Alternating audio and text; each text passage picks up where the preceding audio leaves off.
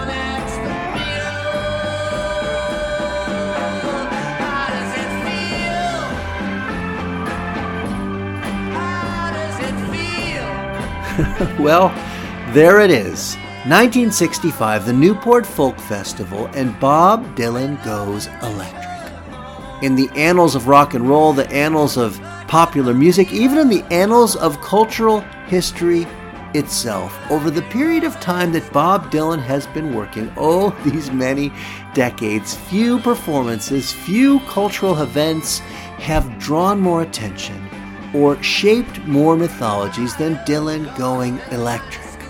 Why? What is the cultural, spiritual, and religious significance of this performance?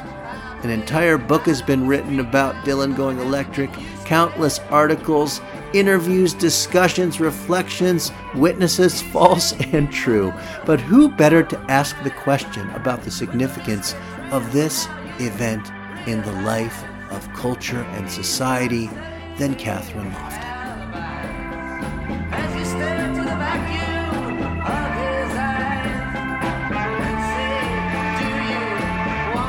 Professor Kathryn Lofton of Yale University. She's the Lex Hixon Professor of Religious Studies and American Studies, Professor of History and Divinity, and also the Dean of Humanities at Yale.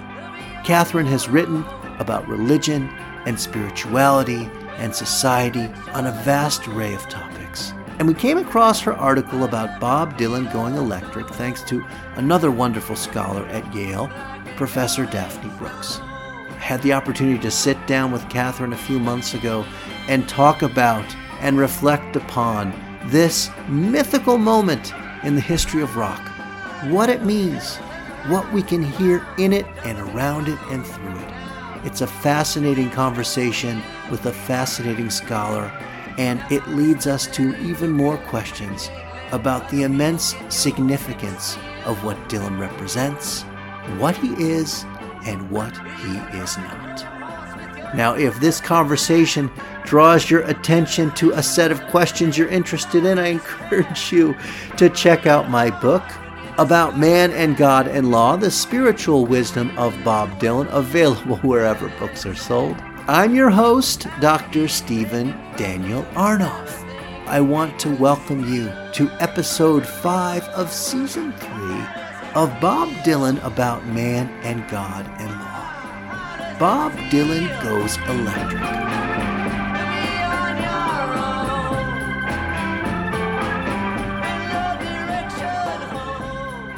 you know, I've done my independent study with many of your articles in preparation because I wanted to be reasonably informed of of the vast array of topics that you covered. But um, religion and consumer culture has got to be one of your I don't know if I would call it your favorite topics because it might be it might, it might take us to dark places. But how how is it that you that you found yourself um, you know, we're going to do a little bit of um, of Bob Dylan uh, creative creation stories and mythologies. But I wonder, in your mythology, how did you how did you find yourself walking into this world of religious studies, which has obviously captured your, attention for quite a while?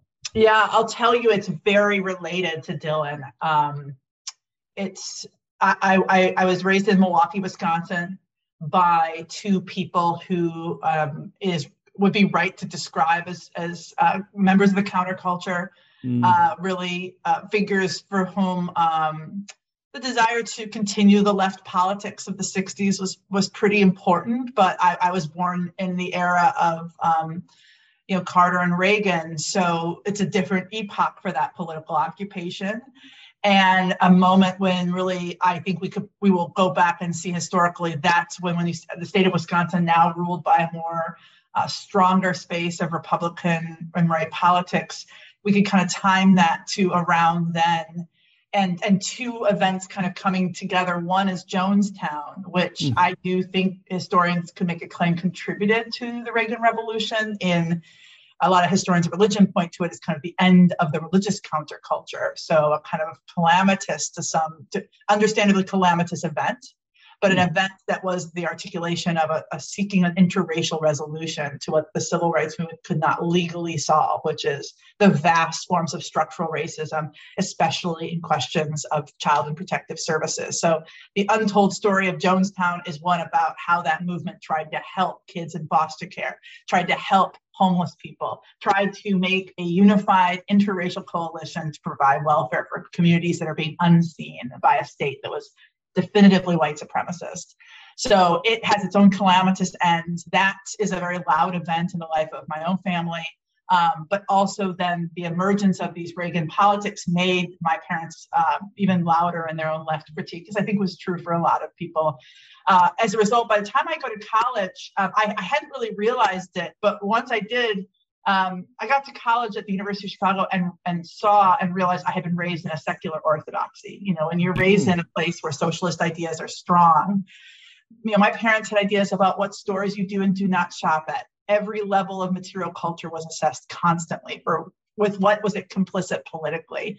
Um, it was just a very loud conversation about materiality and what role we play as buyers and actors in these nation states. And then I, I, went to college and realized, oh, many people weren't raised that way, or just it was. I realized that I had been raised in, in somewhat of a of a particular space and time, and, and and realized the word religion was one way to describe what I had grown up in, because every decision, in some sense, had a metaphysics attached to it. And one way to describe such a worldview is religion, and that actions have serious cosmological consequences. And I found at first I went to college thinking I'd study public policy and, and was going to try to get in questions of fair housing and, um, and equitable public education. I, I actually ended up finding this was more interesting to me since it seemed like in the history of the world, religions had a interesting record of getting people to alter their daily practices in light of bigger metaphysics And if we want to change the world, that might be what we need to do. Um, and I'm not sure if government's the best source. I began as this, I would say, kind of aspirational uh, liberal to reject my parents' liberalism. I was going to double down and be this pulp. And then I kind of found myself realizing in time, I actually think all we have is to make people feel like there's a bigger meaning to who they are. Government's not good for that. We need to find other roots and conversational sources. And I think popular culture and consumer culture are spaces where people are making decisions constantly to make their lives move faster, easier, better, stronger, more beautiful. What if we tilted some of those values in other directions? Um, so that's the place I wanted to tinker with and in. Amazing. So you found an organizing principle, uh, a field of study, personally, the family, and I'm jumping, you know, maybe um, decades ahead, but um, one of the key themes that we've been working on in the in the conversations on this podcast, and one that I really hold fast to in the book, is Dylan's demanding question, rhetorical question in Like a Rolling Stone: How does it feel? Mm. And I read um, your piece uh, based on or excerpted from your book on Oprah Winfrey, and the title is "Has anyone talked about how it feels?"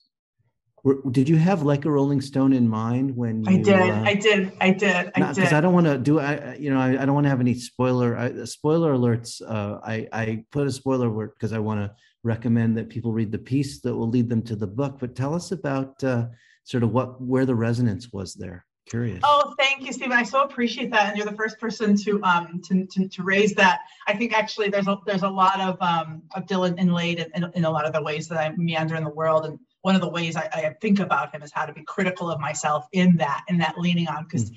he is an imperfect artist and poet, but nonetheless, for me, a very inspiring one.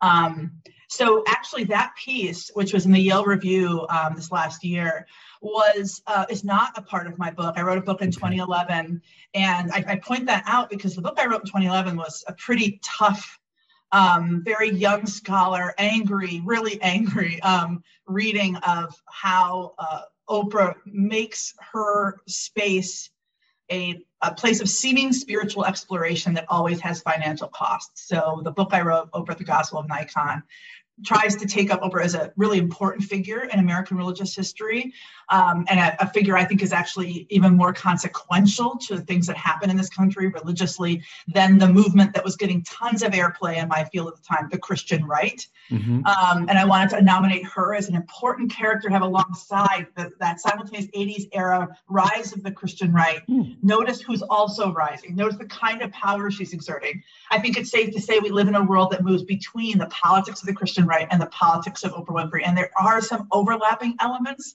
some love of the family, some enshrinement of motherhood as a sacred figure, but definitely plays out very differently politically and, and racially. Um, but nonetheless, the thing that I was so struck by in consuming a lot of Oprah, just the excess of consumption and the way in which purchase is power, purchase is materialized in is a form of spiritualized power. And I really found that depressing. Um, but I think I was at times in that book and trying to cut and make my own name. I, I admit I, I didn't uh, admit to as much as I should have how she made people feel. And mm. in my effort to provide a Marxist indictment of what was wrong with what it meant to consume Oprah, I missed why even I, in those 10 years I consumed her, felt seen and soothed at times, even as I knew it was maybe the best form of soothing a person can get.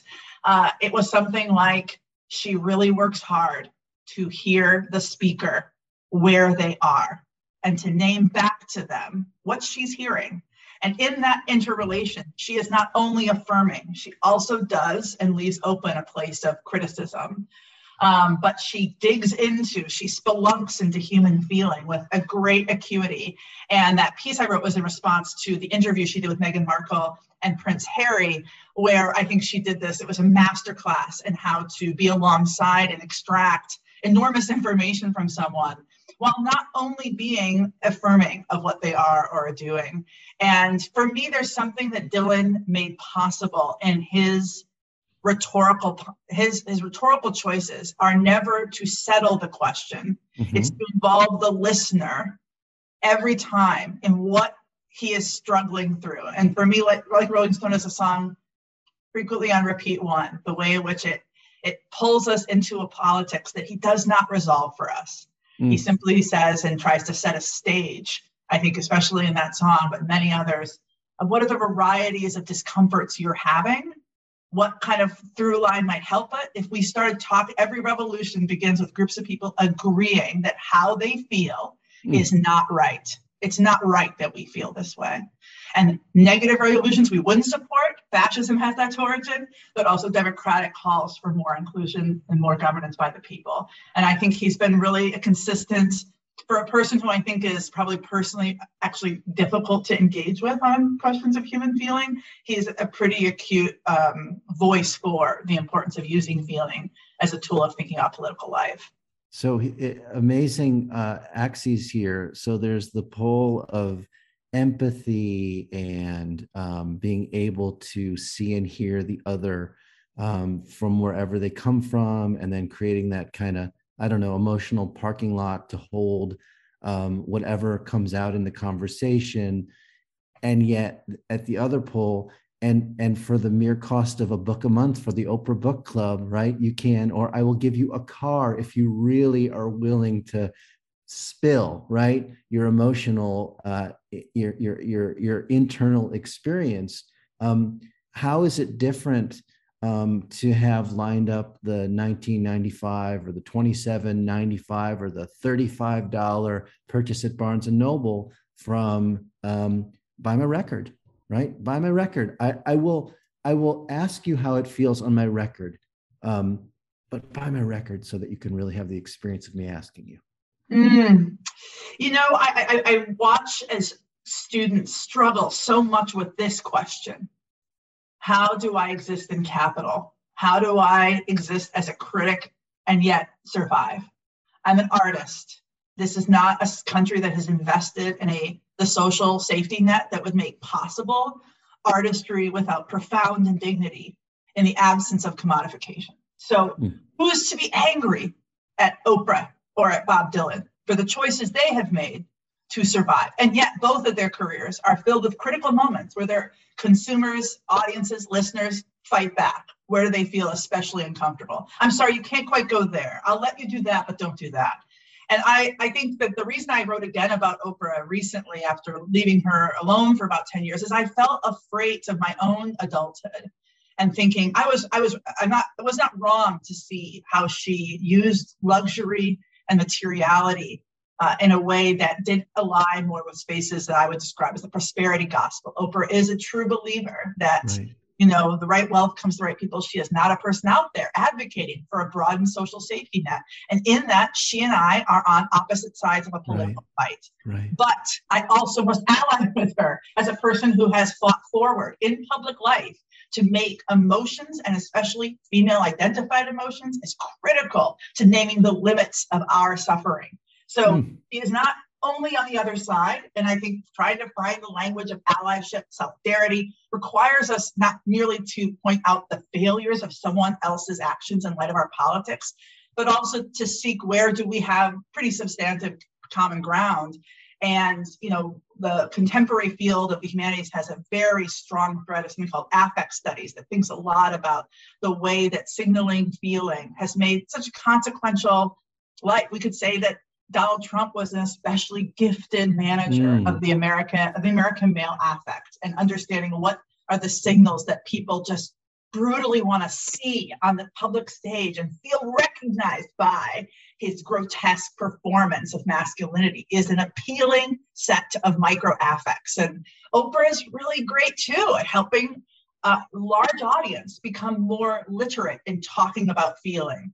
I think for me as a person growing up, when I first encountered Bob Dylan, it was the idea, and I think it was for a generation of um, largely white men, a voice of poetry that felt like it hit a high register of Norton anthology accomplishment, like game recognizing game for a lot of young men who wanted to be artists, wanted to be geniuses. And he really does seem to hit that bill but also did it through the acuity of self perception. So, you know, I think a generation of white men got Bob Dylan as their emotional educator, and especially as he moves into aging, and I think the post 80s albums, you just have a lot of sound that I think has helped a generation of people think about what it is to be an aging person in this modernity.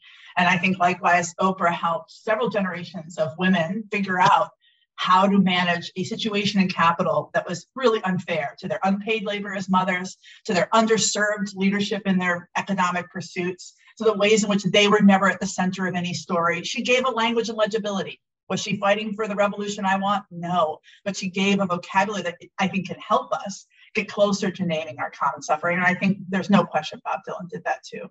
Amazing. So, so I'm starting to think about, um, you know, we'll, we'll talk a little bit, I hope, in a bit about um, the age of Dylan, uh, the age of rock and roll, the mm-hmm. age of mm-hmm. all of these different um, trend lines that sort of come together, where the counterculture meets consumer culture, and and and we, I think we can point our finger sort of to to to some of the victors and some of the spoils, but really um, you're describing a, an age of Dylan and Oprah. You're also describing the age of you know Joel Osteen um, and and in your in your narrative, you trace it back to Jonestown. I mean, talk about a a a um, uh, a a big bang, a eureka, a cultural eureka, um, and and you you found yourself um, with with your uh, array of scholarly points of view and methodologies and um,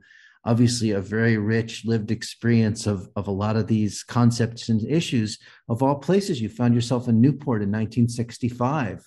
Um, and, and the title of the piece that I found um, through your colleague Daphne Brooks, who is really one of my um, music critic scholarly heroes who who introduced us, and we're hoping mine to have too. Daphne She's on one the of show. Mine too. oh yeah, and and her piece on um, speaking of ages, you know, that age of Dylan gives way to the age of Beyonce. I mean, has mm-hmm. given way.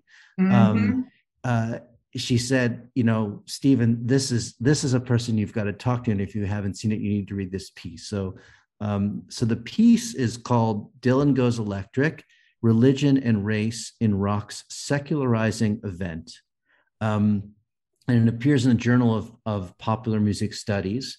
And i don't want to be you know accused by our friends out there in the ether of going too hard on the academic. I have a doctorate as well but um, you come from a really rich academic background dean of humanities at yale university a chair in the religious studies department.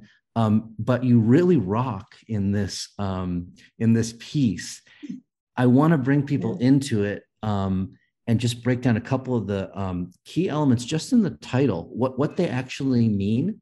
Um, how, how does it feel right? And then sort of walk through the piece a little bit with these incredible dichotomies and analysis that um, that you've presented here which i really appreciate that daphne was able to turn me turn me on to this uh, to to kathryn lofton goes electric on dylan so this was this was a this was a real winner for me the, the religion and race in rock's secularizing event can you can you help me understand what a secularizing event is? Would that be is that too big an ask for a you know, 45 minute uh, podcast conversation? no, I just I want to thank you. Um, writing this piece was so powerful for in my life experience in part because of the the intimacy I'm so honored to share with Daphne and and witnessing her teaching. And um, one of the many lessons that she teaches me is what it means to understand Rock's interracial story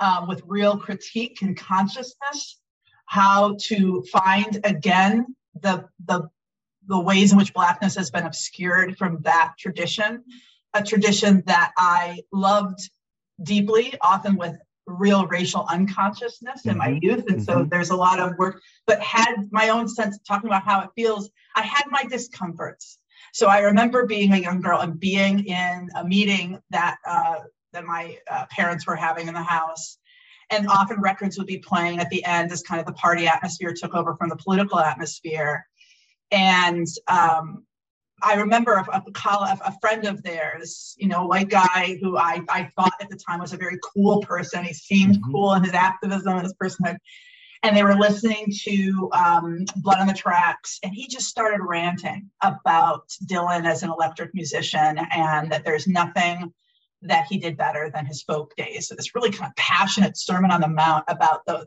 the sacrality of what I now would call the sacrality of the folk. Back then, mm-hmm. I heard it as an eager, um, near adolescent girl person who wanted to be cool, who had internalized patriarchy and really wanted men, especially, to like her, thinking that they made the vanguard of what intellectual life was. This was not a feminist film, because they go about saying that, you know, the white counterculture is not a very feminist praxis. And so I, that I loved Bob Dylan and was, and knew that Joan Baez wasn't really great because she didn't write good music and really was just like all of that was just so right. laden and, and to hear this voice and he's ranting he seems so passionate about it.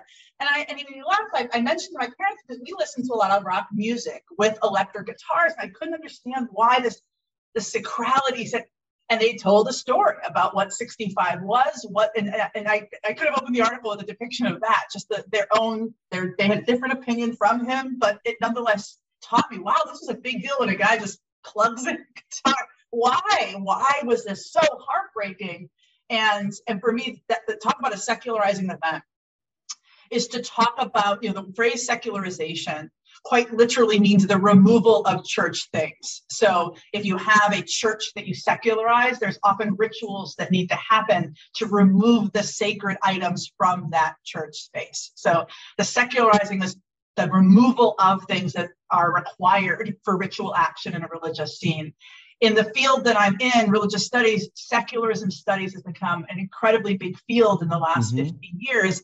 And a lot of the work is to look at spaces, ideas, laws that look like the churchliness has been removed, but how it is still ghostly and there. So, hmm. how it is, I'm right now in a building that is designed in the collegiate Gothic style. It's an imitation of um, English architecture of Oxford and Cambridge. So you could say Yale University is a secular university. It welcomes all tribes and creeds. I did not have to sign anything that said I worship um, at the altar of any religion when I came here. And yet, it is not coincidental. Certain features of our administrative hierarchy are quite evocative of ecclesial structures.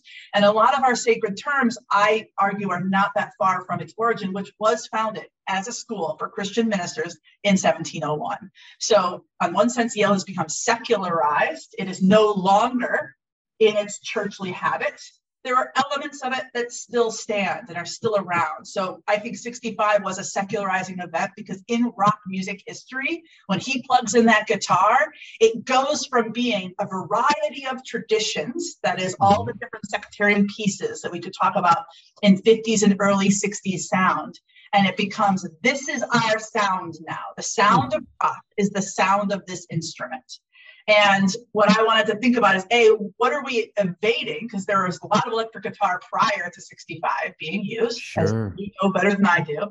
It's also what are we missing and, and what is the evasion of earlier moments to make so electric as events often involve people that didn't look like Bob Dylan or made sound that was not as I think we can all talk about what the rock sound becomes. But what when we talk about blues and what's missing, we don't talk about it. I think that moment is a, a cleaning of the story of rock music. It also becomes mythologized over and over again as a definitive yeah. instance. Amazing. So um, I, I want to walk us through the concept a little bit. I was sure. thinking as you were speaking, you know, I'm I'm you're in uh, New Haven presumably right now. I'm in yes. Jerusalem. In Hebrew, the word for secular is chiloni, which comes from the word for empty. Right? Wow. It comes from the word for empty. Right. So we say, you know, the holiday of Passover is coming and the intermittent days of Passover, there's a holiday at the beginning, a festival day at the beginning and the end. It's called Chol Moed. It's the empty days of the festival. Mm. Okay. So, like, there is a structure, right? There's a structure that is emptied out, but the walls are still there. So, I'm thinking about Max Weber. I'm thinking about the Iron Cage. I'm mm-hmm. thinking, obviously, about um, uh, you know the some of the literature of of secular the secular a secular age. Um, and so here we, we've we've literally set the stage right? So so rough and tumble dylan i don't know he's 25 years old 24 25 years old. He's got the leather jacket. Mm-hmm. he's got the famous uh, the famous shirt. I don't remember if it's the striped shirt or the polka dotted shirt. The shades the boys are taking the stage they're all boys obviously um, mm-hmm. you know mm-hmm. we, we, must we must uh, w- witness the truth as it was it was it was a very male and it was mm-hmm. i don't know what it was because as you say in the article it seems like a bit of a Rashomon situation where everybody is dumping into that chiloni, that that that quote unquote empty space, whatever blank they want to dump into it, and and you're you're unpacking it, um, or or describing it, or rewitnessing it, or I don't know, like he says in Desolation Row, uh, all these people that you mention, I know them, they are quite lame. I had to rearrange their faces and give them all another name. Uh, right now, I can't read too good. Don't send me no letters. No, not unless they're written from Desolation Row. I don't know. Whatever's being rearranged here and you're rearranging it, race, religion, electricity, Dylan, what is happening on that stage? And, and how much um, mythology has has blossomed out of that that really matters to how we experience music and really the world i mean that's the article so you don't have to rewrite the whole article for us here but i, I think there's so many places to tether the imagination to wherever you would want to take it Oh no, absolutely. I mean, one of the things that um, I, I originally presented this topic at a conference that was trying to think about um, the relationship between materialism and spirituality. So spirituality is a word that um, you know many people use kind of easily, other kind of you know don't like and reject, think it's an ugly word. So you have to first of all assess what's your relationship to the word spirituality. Um, I'm very interested as a critical category of, of describing something that is often imagined to be not orthodox, not um, resistant to tradition. Is that always true spirituality? No, spirituality often remanifests a lot of orthodoxies, but it's aspiration, it's idea. And I, I, I thought about the question of the history of electrification because there's some really beautiful cultural history that's been written about the emergence of electricity in the 19th century, the popularization of it, mm. how A, it had to be something that people learned to feel unthreatened by, that its first appearance um, seemed to solicit worries of, uh, you know, as always new technology does, a kind of fear and excitement. And depending on who you were, what did you think this might speak about the future of the world? Um, but also that it created these, uh, there, there was a lot of early uh, displays of electricity. People would travel around the country and include and often incorporate in magic shows displays of right. electrical power. So that scholarship really focused on how electricity is, is tied into a ritual past of thinking about power. It now is a utility that we treat in this flat, you could say, empty way. It's just, mm. just we need it. But when it was introduced, it was a component of, and we must admit, even as a utility, is a tool of power. So then we get, as we move forward in thinking about the role of electricity um, and trying to make the death penalty more humane, uh, is electric is electric electrification a more humane way of electrocution, a more humane way of treating a person as a tool of death? Well, is the death penalty itself something to think and wonder about? And one thing I, I, I think about in the piece is how blues music takes on the electric chair very differently than these people who are selling electricity as a source of humanity. So trying to point out that pretty early on, the white purveyors of a new technology find some critical energy coming back at them if they choose to listen to it from a world hmm. of creativity, blues music, that does not think this is a positive movement forward of humanity. And not surprising, disproportionately Black bodies find themselves being electrocuted. Right. So, um, so one of the things I wanted to think about is just that always back there's a there's a um, interrelation between moments of incitement and creation, and whatever whoever's in power making those new innovations happen, we should keep an eye on the way in which they're probably also propagating a particular racial and gendered spectrum, as they're also doing something creative, exciting, powerful, and new. So we arrive at Dylan, and I give a kind of prehistory to narratives of electrification to show how they are racialized. They're always in dynamic. There's excitement, but there's also a fear.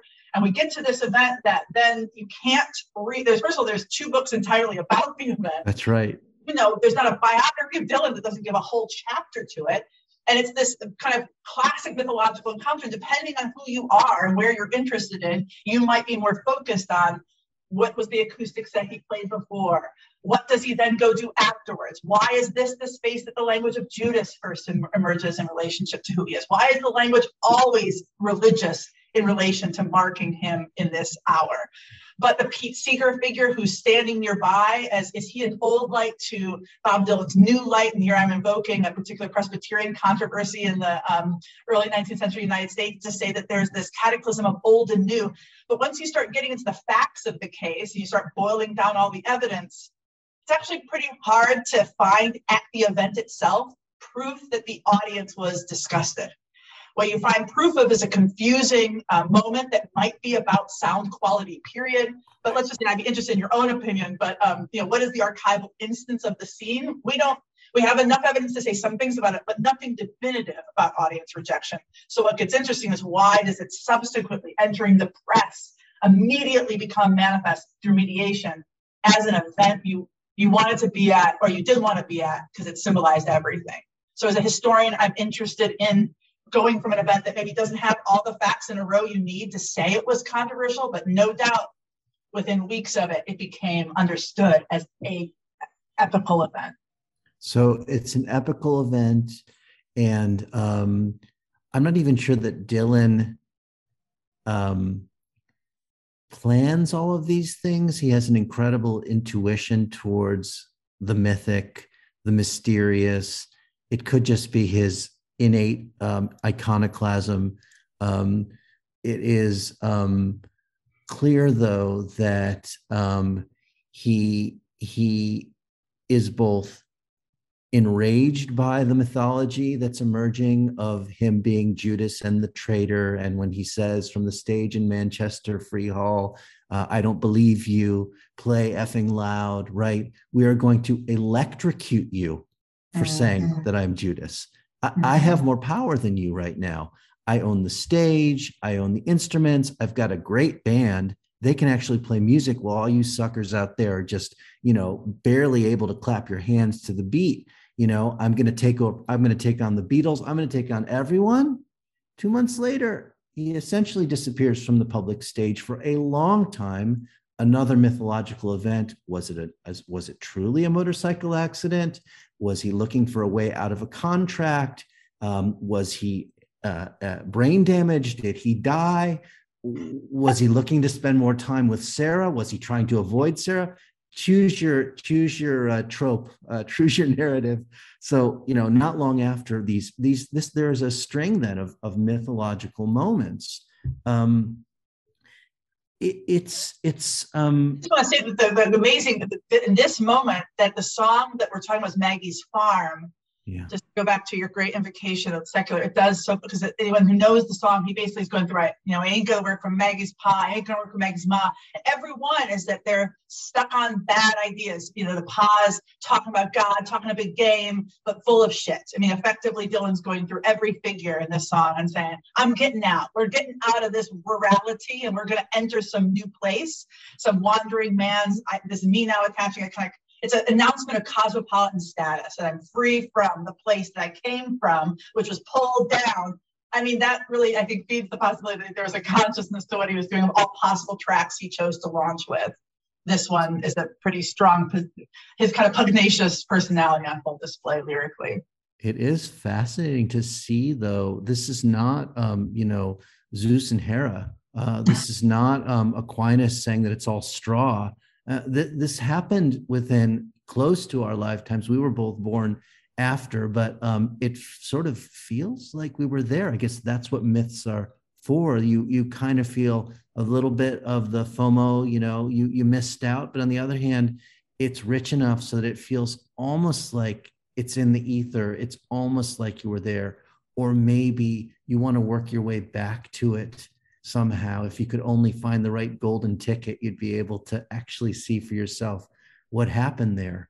Um, what happened there vis-a-vis one of the key themes in in um, your article in in in in your work and obviously in our in our culture as a whole what happened there from the perspective of race what happened there or more perhaps uh, a, a better question would be um, what got laid onto that? What was layered upon that? Where, what do you see in that myth, that mythic moment vis-a-vis race?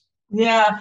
So um, I, I would the, the, one of the key phrases for me in this piece, or a thing I really wanted to, and again, for me, this is so derived from learning from Daphne, but um, my object being primarily religion, I wanted to talk about the unreflective secular of rock music criticism.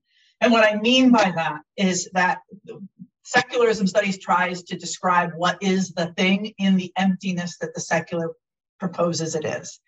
So many people who um, love rock music and, and some of the great rock criticism acts and, and performs, uh, I would say, the voice of the philosopher, the free thinker. The um, I'm here just listening, man, and there's nothing in my system that's holding me back. I'm, I'm game for it all. And anything that's holding you back is probably something like religion or pa and ma or something old school. Okay. Well, that's an extremely white disposition in modernity to be able to be a person who says, I just get to be ruled. I do what I want. I get to be ruled by nothing. I get to be guided by my spirit. I go where I want to go. Uh, I could be a huge celebrant of Bob Dylan and also see that his career was only possible in his very particular physical and phenotypic incarnation and every part of that. And there's beautiful criticism that writes about the important role of being a Midwesterner, of being a Jew, of being a particular kind of heterosexual male. All of those things were particularities. And I think Dylan is a fascinating racial figure, but he was interested in the manifestation of his own free whiteness. That the very image of a guy who works on a railroad, who's just a rambling man, who can be a rambler. Not everyone can be safely a rambler without being stigmatized. So in this very event, where his freedom gets incarnated and I'm going to plug in this guitar and this sound is mine. And he does it without fear. And to be clear, no one should be. Everyone should. Everyone should be able to be this free. Right. But not everybody gets to do it with such profound confidence that there will be only discursive responses to your assertion of freedom. And Black folk in this country cannot imagine that when they assert their artistic freedom, they are always going to receive back a safe nod. You keep going. You keep singing even more that I think the traditions of the electric guitar, as many historians have already observed, are Black. And the way in which the guitar now gets attached to a white figure in a mid 60s moment, after you could say 40 years of pretty profound engagement of the electric guitar by a high level of artistry, what is to make this the moment? And I want to say here I am, you know, and Alan Shepton thinking with like the 1619 project, which is asking mm. when we make 1776 the date of the start of this country, what are we highlighting? We're highlighting some great things. Good for 1776. But there's other national stories to be told. 1619 says, What if we started it here? We watch the profound controversy that pours out when a group of people, a group of intellectuals decide to publicly say, What if it was 1619? They're not shooting any guns. They're just suggesting an alternative horizon based on a re racialization of the past. Mm. And it's shocking and upsetting. So 65 is a moment I'd be interested if we could put the date earlier in a moment when we watch as the guitar is first, I think, made great and electric in the hands of very different persons whose success and popularity is, you know, not anywhere near Dylan's. Mm. And Dylan himself, I would say, has not been, in my opinion, a pretty um, a strong enough anti-racist thinker in public, given how much he benefits from Black sound, Black creativity. And I've written more about this, especially in his relationship to gospel music and how he has uh, in his Christian period, which I actually think is a really fascinating and, and beautiful one.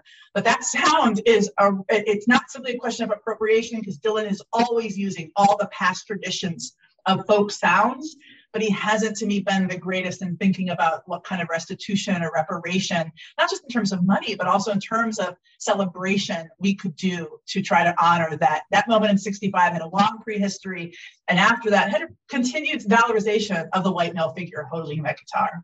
The, the pain point for Dylan, it seems that he um it, it's one of the few places where he's got a bit, you know, another white Jewish figure. He's got Leonard Cohen's self critique. Around issues of race.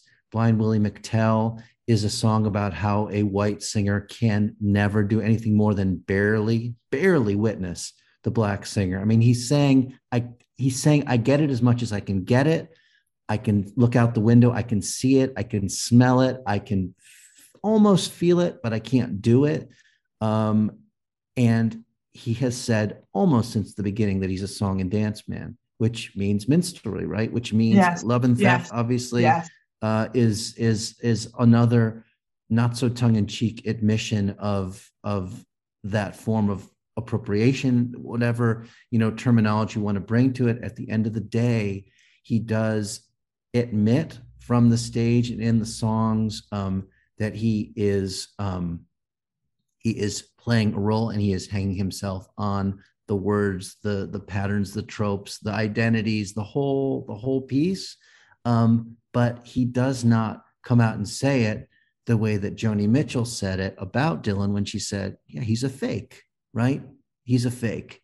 Now, um, you talk a lot about, well, we, we all talk and think about authenticity. Rock and roll's mythology is based on the idea that, you know, the rocker is authentic because the rocker doesn't give a shit because the rocker is the rebel because the rocker will put into their body and do with their body and do with other people's bodies whatever the rocker pleases right it's you know it's um it's just uh you know the the melting away of, of all the boundaries um that's authenticity. Um it's a pretty cheap form of authenticity right? And and it does require lots of other bodies to be available to be authentic with right? And lots of other people to um, prop up the authentic uh, rocker who doesn't need an alarm clock but does need a staff of 70 people to make sure that they get to the show on time et cetera et cetera. So you know how could it be that anyone in rock and roll could be a, a, a model for authenticity? And yet lives change because of a song or a line in a song or an experience at a performance or bonding over uh, some form of music. So, where do we see the authenticity when we see clearly the price that's paid by all the elements that it takes to prop up the supposed authenticity of the Dylan or mm. some other rocker of that ilk? That's just so well said, Stephen. I, I, I my mind goes immediately to um, trying to chase down and, here, um, you know, I think the question of identifying ways in which to deconstruct one's own mythology seems now like such an obvious political choice to make. We live in the last five years, we could say we've seen a pretty radical transformation of what it is understood to be a celebrity, how to understand your accountability to a public, um, what kind of sensitivities has the culture been uh, trained up in, such that the discourse around uh, Will Smith slapping Chris Rock does not yet fully achieve all the intellectual heights I think it could, but we have seen a lot of very substantive intellectual contributions by a wide array of thinkers trying to evaluate the cultural salience of that moment of uh, racial encounter. That is the encounter of the white academy with a black actor and a black comedian, and and that kind of that moment I think will be continued to be studied at I hope really high levels of thinking about what what is what made that scene and what made it seem legitimate the form of the academy's um, punishment of, of, will smith. Um, to be very clear you know what we need to do now is not decide morally on behalf of every subject but i think to be open to the space of critique. And what's interesting in mythology is how often critique is evaded.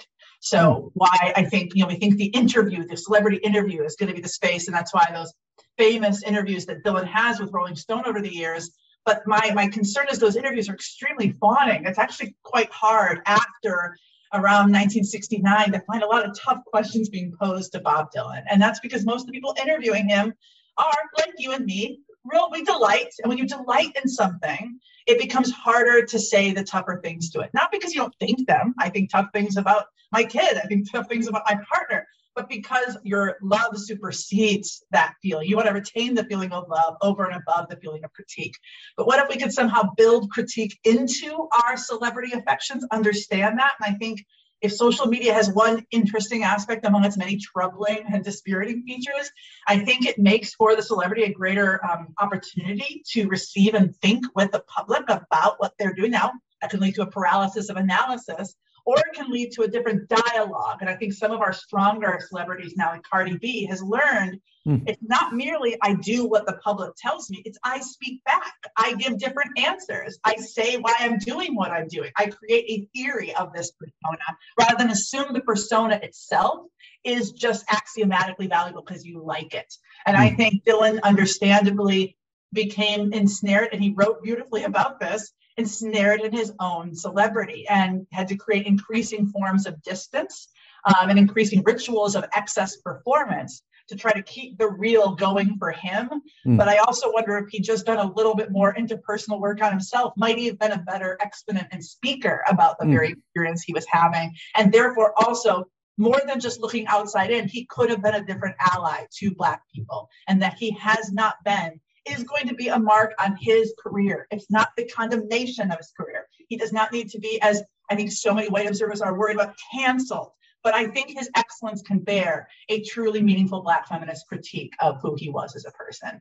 And I hmm. think that's, by the way, also true of a lot of other bands and leaders. Mick Sure. Jagger deserves that indictment. And if you watched Six Feet from Stardom, a mixed documentary in terms of its own perspective, but you did not come away loving how Mick Jagger understood the Black women he worked with and would not have had a career without the sailing voices that he got around him as a white singer that legitimated him. And both he and Dylan needed those Black women nearby to make him seem like the real song and dance man that's down with what? The very Yeah. tradition of sound that they need for their survival. Yeah.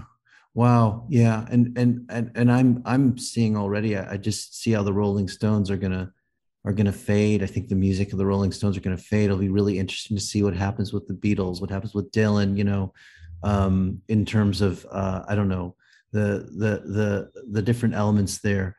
Um, I I I want to throw into the mix here. Um, apropos like a Rolling Stone, apropos race, apropos electric guitar. I want to throw in Jimi Hendrix um you know because um i don't know i go through pages where that's all i can listen to is jimi hendrix because it just seems like it comes from such a place that's it's so complicated and interesting and otherworldly.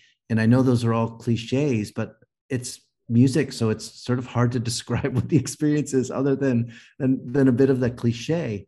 Um, just two years after dylan's performance of maggie's farm uh, Jimi Hendrix performs like a Rolling Stone at the Monterey Pop Festival. That's Mhm. also the Monterey Pop Festival where Otis Redding performed. And, you know, i- in some ways, I think that they may be two of, who can say, but two of the greatest performances, widely known performances in the history of rock and roll. And you had a fair number of the quote unquote royalty of the day who, who watched that happen. And in a sense, you know, the, any boundary of music was just exploded by those two performers. Hendrix specifically, um, what he is able to do with the electric guitar. It's two years after this controversy. It's two years later, and he really takes Dylan's song in the most unassuming way and says, as he introduces his drummer, that that's Bob Dylan's grandma on the drums in the performance itself. That's the recording, right? It's he Mhm. said it. Um, I, I don't know. Have you have you thought about Jimi Hendrix and and and electricity and guitar and race as sort of a a kind of response, a, a parsing of this particular mythology, an extension of it? Um, in the in the mythology of rock and roll, few moments also go beyond two years after that. Jimi Hendrix playing the Star Spangled Banner at Woodstock, and then two years after that, he is gone. He is gone. He would still be playing. He would still be playing. So all that authenticity all that excess all of that racial baggage all of that uh, drug sex the whole thing you know jimi hendrix is the guitarist to my mind you know when you talk about the electric guitar where's where's where's where's that piece in the puzzle and what do we do with that that So compressed all, timeline yes, um, I'm actually working on a piece this Oh, uh, summer um, on the electric church because I Oh, that's wow. those listeners know who know Jimi well. Um, Amazing. Yeah, it was when I was working on this piece. It made it too long. I had this lengthy section at the Okay. end. How could we subvert the story? Well, one would be to go earlier and point out um, blues performances as the origin, or let's just resituate the story around yes. Great. And I think that that Star Spangled Banner performance, um, and it's, it's I'm taking off here from Farah Griffin, a, a scholar at Columbia University, who's written about Black women's vocality, especially at these moments of singing the national anthem. Um, and I wanted to add in and think about what he he spoke so movingly in his life about where he found the God in his work. He was not a religious person, but well, he but he was not a denominationally religious person, but he spoke often in religious metaphor. He said, "Music is my religion" multiple times. He talked about where God, was incarnated in the process, the relation he was making in his sound, and he spoke this language of the electric church is where he belonged.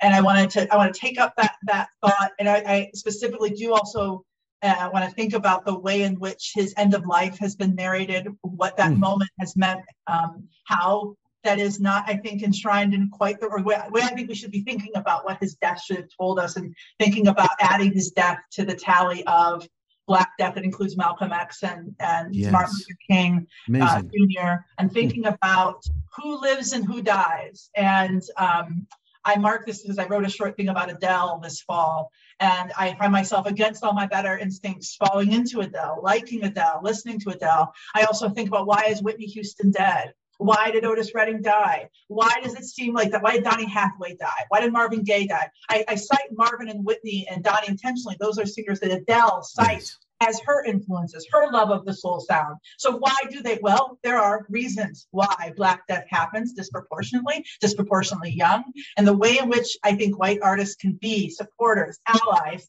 They do not need to cease their artistry. They do not need to cease their money making. They need to think, as we all do, about with whom am I complicit in the power I am making. Bob Dylan walked past many people dying on the road in his success. He's not responsible for their deaths. He's responsible for living in a society that benefited him more than them in the process of being commodified. And it's not hmm. coincidental that commodification affects different bodies. And I think Dylan would be the first person to say that becoming famous, becoming rich was hard, difficult. You had to figure it out. Why did Yeah. he have the resources to stabilize and why do others not? Let's not be simple minded about this. Let's bring in a racial critique to something that everyone can still be standing in their wealth and power, but more complicit with one another with those who are not in the room at the end.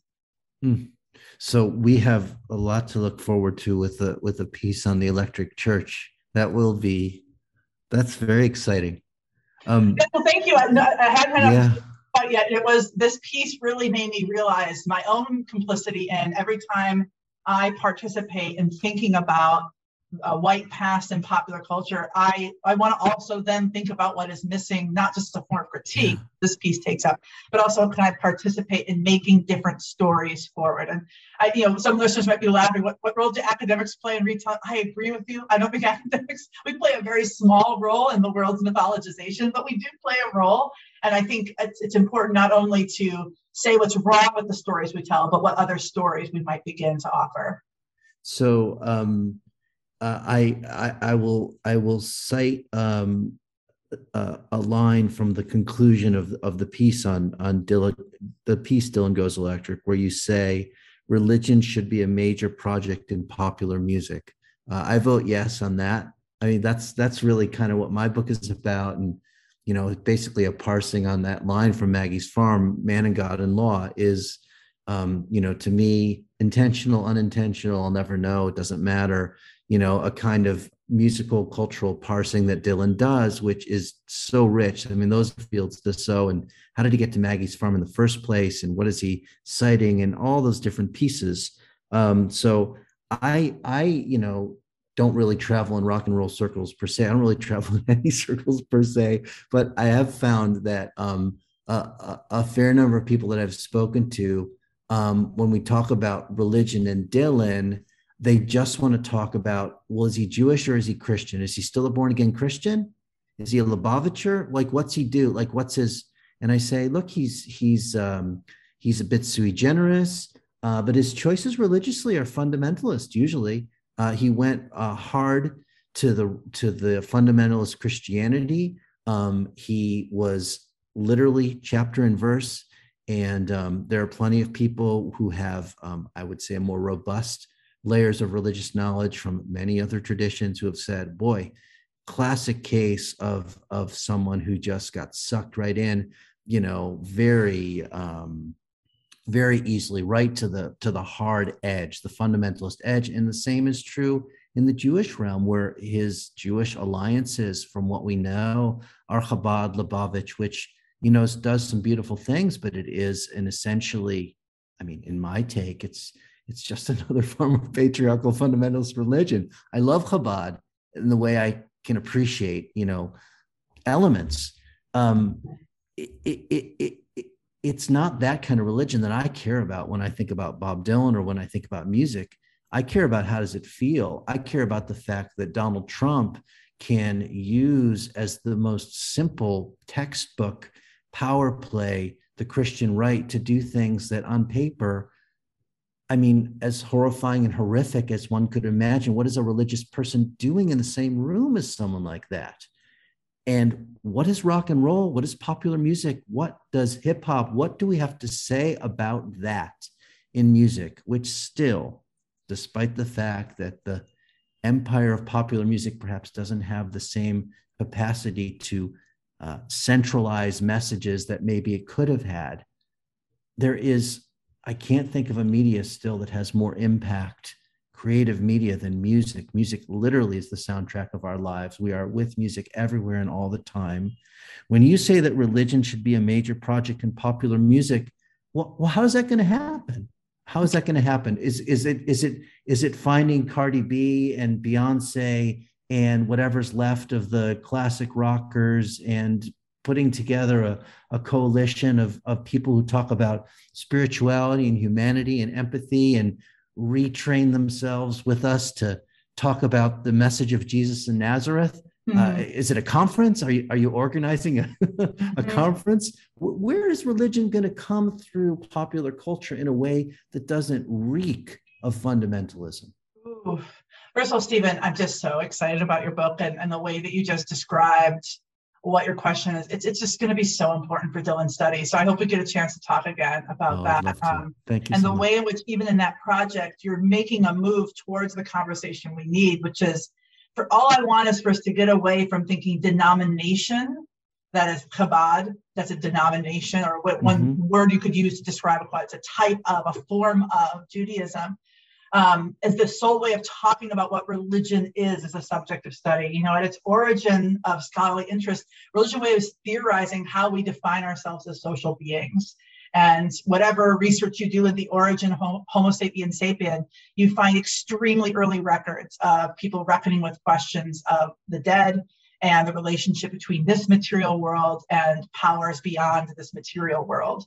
So the point of talking about religion is, is, has been narrowed down in the United States to a checkbox on a form, I am a. But what I love already about what you're trying to reterritorialize is well, there's a way that we talk about justice, about who is the what is the figure, what is the highest value, the highest form that we're all serving, and what is that higher law, who decides that higher law? Do we all agree on it? Those those questions are ones I think religion really helps us think through. And I think Dylan becomes a great figure for talking about secular power since, wow, look at how he's able to dip in and out of very mm. extreme places of religious articulation and walks away unharmed, not altered. His, I mean, we don't know his interiority, but his public life seems totally secure. His secular status as a powerful genius is not altered by experimenting and what kind of person do we tolerate that from where it doesn't seem like is he just playing around? Is this just costume to him? Why did you know jews and christians not rise up in hatred for someone who just grabs when he wants and leaves when he wants? There's something in that that i think is about a society that likes to imagine that sort of freedom to play is what we should be allowed to do. That's a very particular modern uh, pluralist democratic idea of what mm. religion does but religion can also be seen as the very perspective that allows him to do that. The secularism that forces him forward is kind of a person who gets to taste and borrow, taste and borrow, but his persona is never altered or really refigured. His his person stays the same. And so when I think about popular culture and, and religion, I personally think A, you know, we're getting much more robust conversations now in, in light of artistry and what we tolerate and our worried about in the authentication of an artist than we ever have before. And that's the result of a lot of changes in rock music. I mean, rock music criticism is not the same today it was right. in the late 60s. And that alteration represents a lot of, I think, intellectual and social movements to think about the social circumstances that give rise to certain kinds of power. Um, you know, intellectually, I can point to a lot of amazing doctoral students who are doing really beautiful, cool projects. Um, uh, woman with whom I work, Amber Drumgoole, is writing a dissertation that's telling us about the Pentecostal history of Black sound in the 20th century and mm-hmm. locating that particularly around a group of Black women, um, including Rosetta Tharpe, but including a broader circle of women that she was friends with, all of whom had effectively left their churches, but did have their origin in what we call holiness church environments. And Amber's doing two things. One, she's looking at how music education happened in holiness churches and what the relationship might be to when we talk about black sound or gospel sound in 20th century that's the holiness sound it's not black episcopal sound you're hearing you're hearing a thing we call holiness and she's trying to make technical what is the kind of conservatory training that those people received that made possible their effect, their enormous outsized effect on the sound of rock music.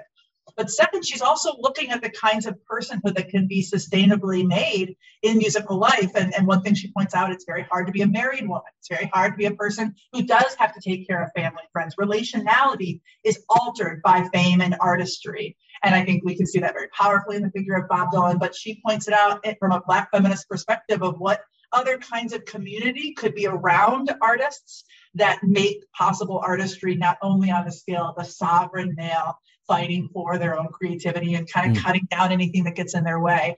So to me, this is about a social change and what we expect from our artists and what we expect from ourselves as consumers, not to be in an endless state of, um, you know, self-loathing for the fact that I keep going back to Adele, but to ask anew, why am I socially conditioned to actually want and need and feel comforted by that?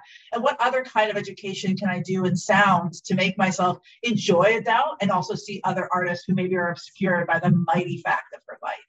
And and Adele herself, who when she won those Grammys, that that massive, I don't know, 25 Grammys in one night, she kept gesturing publicly and stating, Beyonce is my hero it's because of Beyonce. That's the person that I look to. That's the person I'm listening to. I mean, obviously Beyonce is, you know, uh, uh, closer to Adele's generation, and and and maybe it's just a bit of celebrity fawning. But on the other hand, um, it is it is naming influence. It is naming power. It is naming, you know, creativity at the highest level.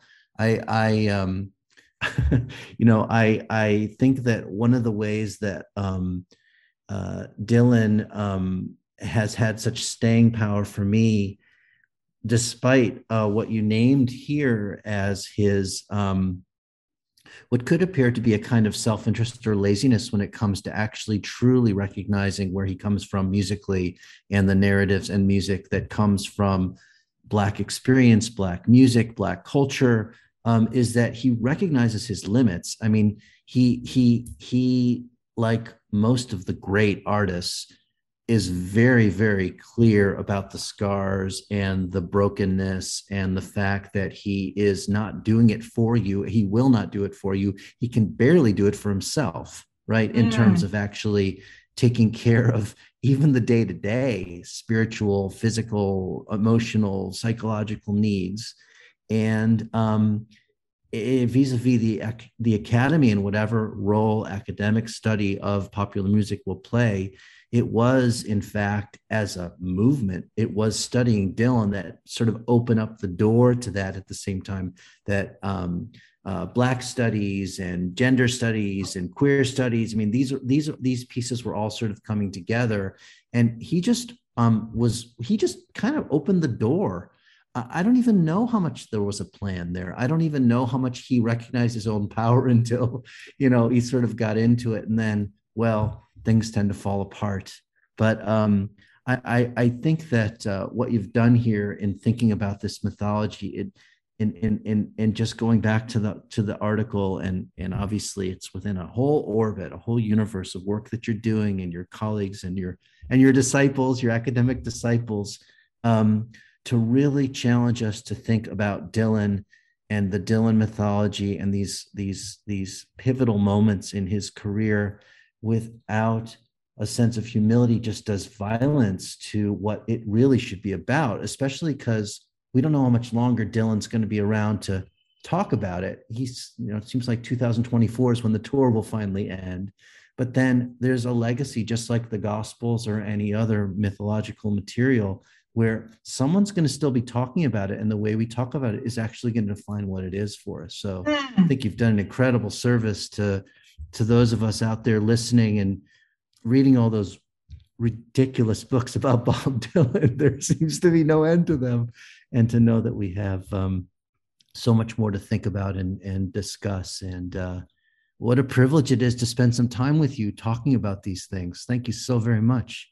Well, I really, I, I really appreciate that. And I want to flag that um, when you say uh, how we'll talk about it uh, will really matter. And I think and, and you know, I think we we we're, we're in allyship in this project, Stephen, which is um, I want to direct our attentions to the inevitable fact of the end of his life as not a moment of mourning, a lost season, a magical season, of rock and roll, which of course I worry and anticipate that will be the enshrinement of his end of life.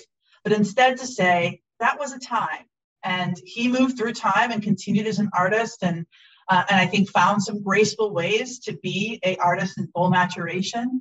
But let us not romanticize that epoch because that keeps us from seeing the positive changes that I think there have been negative changes in the music industry, which we absolutely can talk about.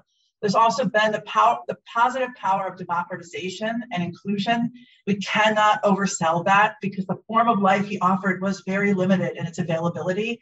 And it's not surprising that those I think who will mourn him most are in a time in which their season is not as strong. I don't think anyone can really say that this is a moment where white men are no longer in power. They are in enormous power all over. But Rather, there's an increased conversation about what the consequences of white power is. And Dylan is a figure of that, just as he was also a figure of insurgency, transformation, and self-critique.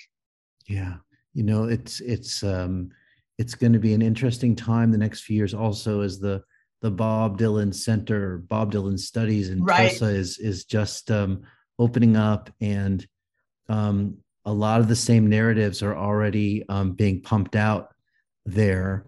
Um, and Dylan's team of mythologists is incredibly skilled. I think that he started with Albert Grossman, who understood it innately, and Jeff Rosen clearly does as well. And and it's done some some good and done some bad.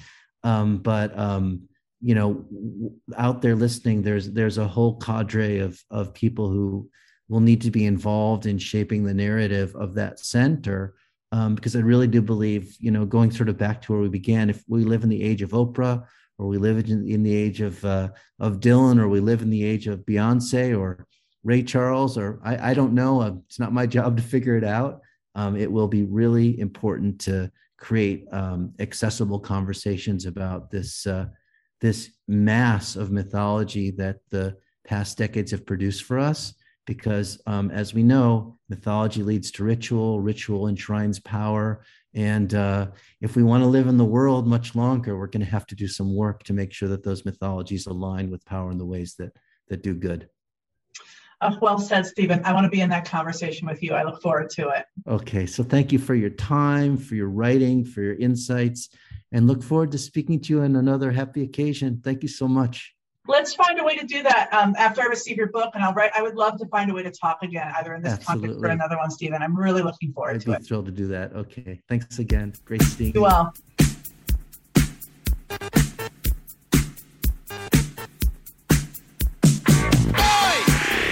This has been Bob Dylan Goes Electric with Kathryn Lofton. Thank you so much, Professor for enlightening us and electrifying us with your thoughts and your ideas and your curiosity and so many opportunities to take this music and what it represents even further.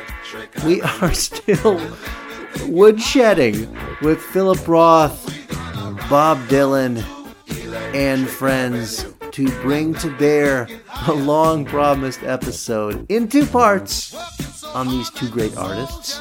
A lot of water under the bridge over the past few months. Thank you for your patience as we keep producing this final season of the podcast. We are coming up on episode number six very soon. We're proud to be part of the Pantheon Podcast Network. Visit pantheonpodcast.com for all variety of podcasts for music lovers. Don't forget to look for About Man and God in Law, the spiritual wisdom of Bob Dylan, wherever fine books are sold. I am your host, Dr. Stephen Daniel Thanks for coming. See you soon. Electric Avenue.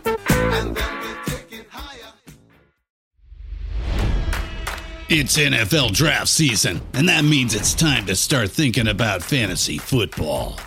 FantasyPoints.com features industry leading experts and prognosticators using proprietary hand charted data to help you score more fantasy points. FantasyPoints.com is the place to go for whatever kind of fantasy football you play. Whether you play fantasy football, daily fantasy sports, or do a little bit of everything, Fantasy Points has the meticulously researched content to guide you to victory.